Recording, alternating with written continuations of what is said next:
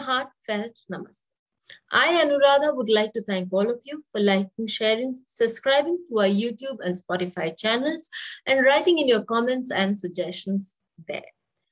We've often wondered as to what leads a person to be an occultist, to do a lot of research into the sciences that are not an everyday science and require intense uh, sadhana, require intense uh, gut feeling and everything. And those professions uh, are the professions of an astrologer, of a palmist, all the occult sciences to come together.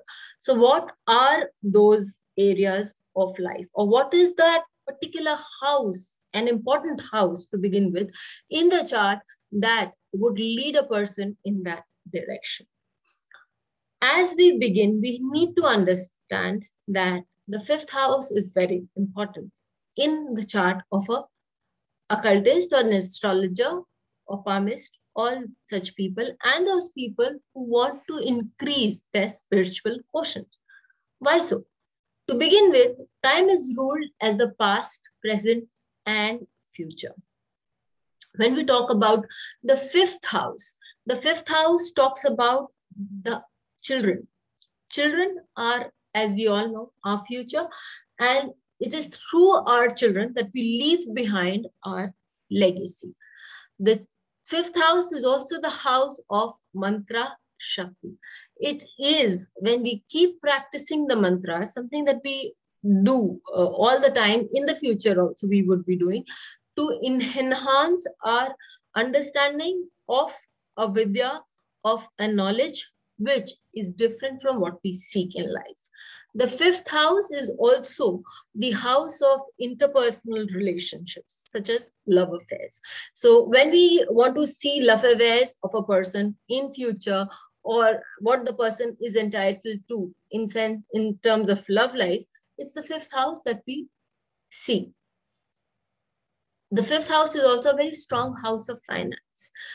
The finance that we speak in respect to the fifth house is more in terms of speculation, it is more in terms of gambling, it is more in terms of um, unrealized uh, or sudden bonuses or dividends that a company may give us. So this money is great. Uh, on the topic that we are talking today, that is the ability to read the future, to see the future, the fifth house is a very strong house.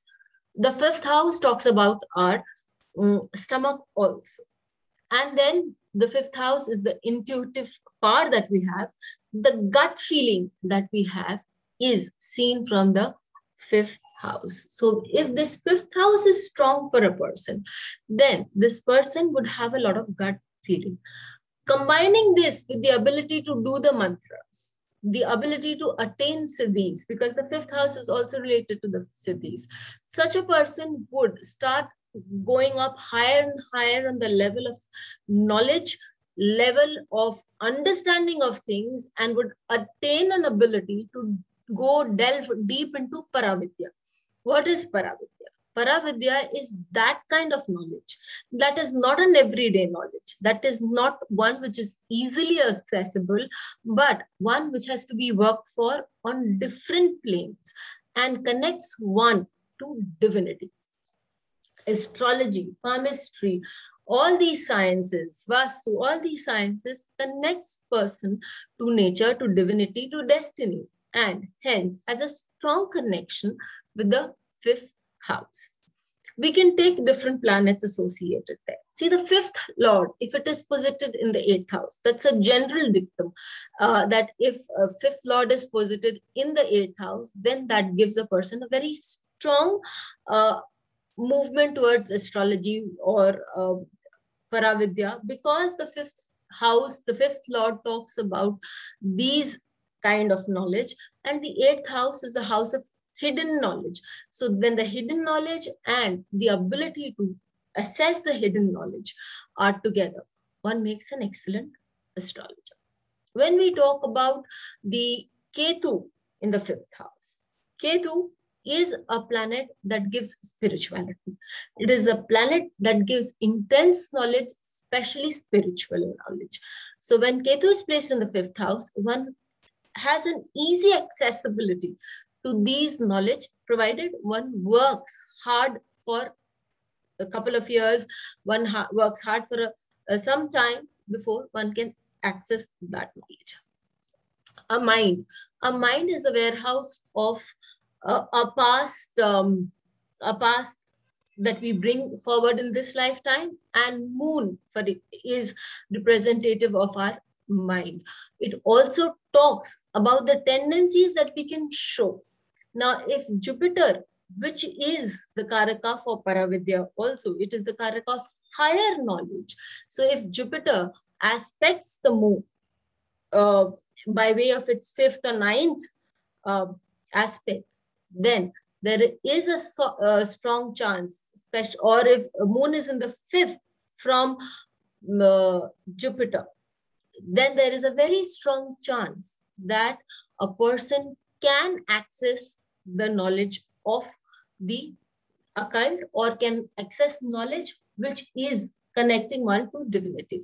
The same can hold true when moon, uh, when uh, Jupiter is in the fifth from moon because fifth from moon would show the kind of tendency one would have uh, towards knowledge or the kind of tendency that one would drift to for his or her So that also gives one a strong sense of knowledge, that knowledge or ability to move towards the knowledge that would connect one to the divine. And obviously, um, astrology and all these sciences are the ones that eventually connect us to the divine, makes us realize the divine part.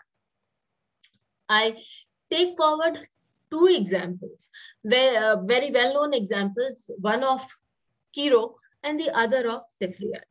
Um, Cheiro is somebody who's very well known to us, and even Sepharial, because these are the two people who had come to India and had worked really hard for trying to find out uh, from interiors of the Indian villages what the Paravidya was about.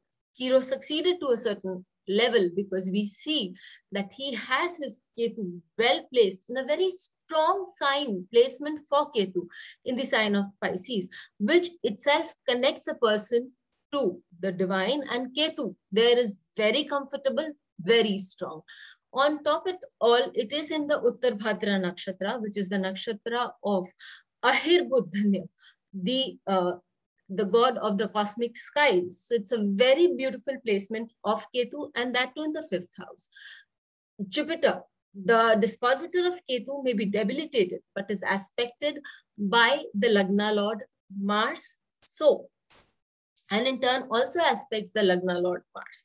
So gives him, uh, connects him to a knowledge which is very strong, which is very powerful, and he has the ability to access this knowledge intuitively. When we look at the chart of the Sepharial, uh, of Sepharial, Sepharial was one of those astrologers who two years before his death wrote down the exact time and date uh, of his death and gave it to his daughter, stating how he could meet his death. So uh, he is uh, he's very well known in his writings, in his books, not just in the West, but people who want to know more about transits and all should read his book because he's really given very strong fundamentals on those. When we talk about uh, chart, he also has Ketu and his Ketu is in the Kritika Nakshatra, the nakshatra of sun, the nakshatra of Agni, and being in a fire sign gives him a lot of spirituality, a very clean personality that makes him easily accessible or that makes him assess the paravidya, the knowledge which is beyond the mundane very easily. For assessing the knowledge that the fifth house is capable of giving us, one needs to follow a lot of uh, protocol and that would help us become better and greater astrologers. Till we meet with you again, stay safe and don't forget to write in your comments and suggestions. Thank you. Please hit the bell icon for fresh updates. Don't forget to like, share and comment on the videos and please subscribe to our channel.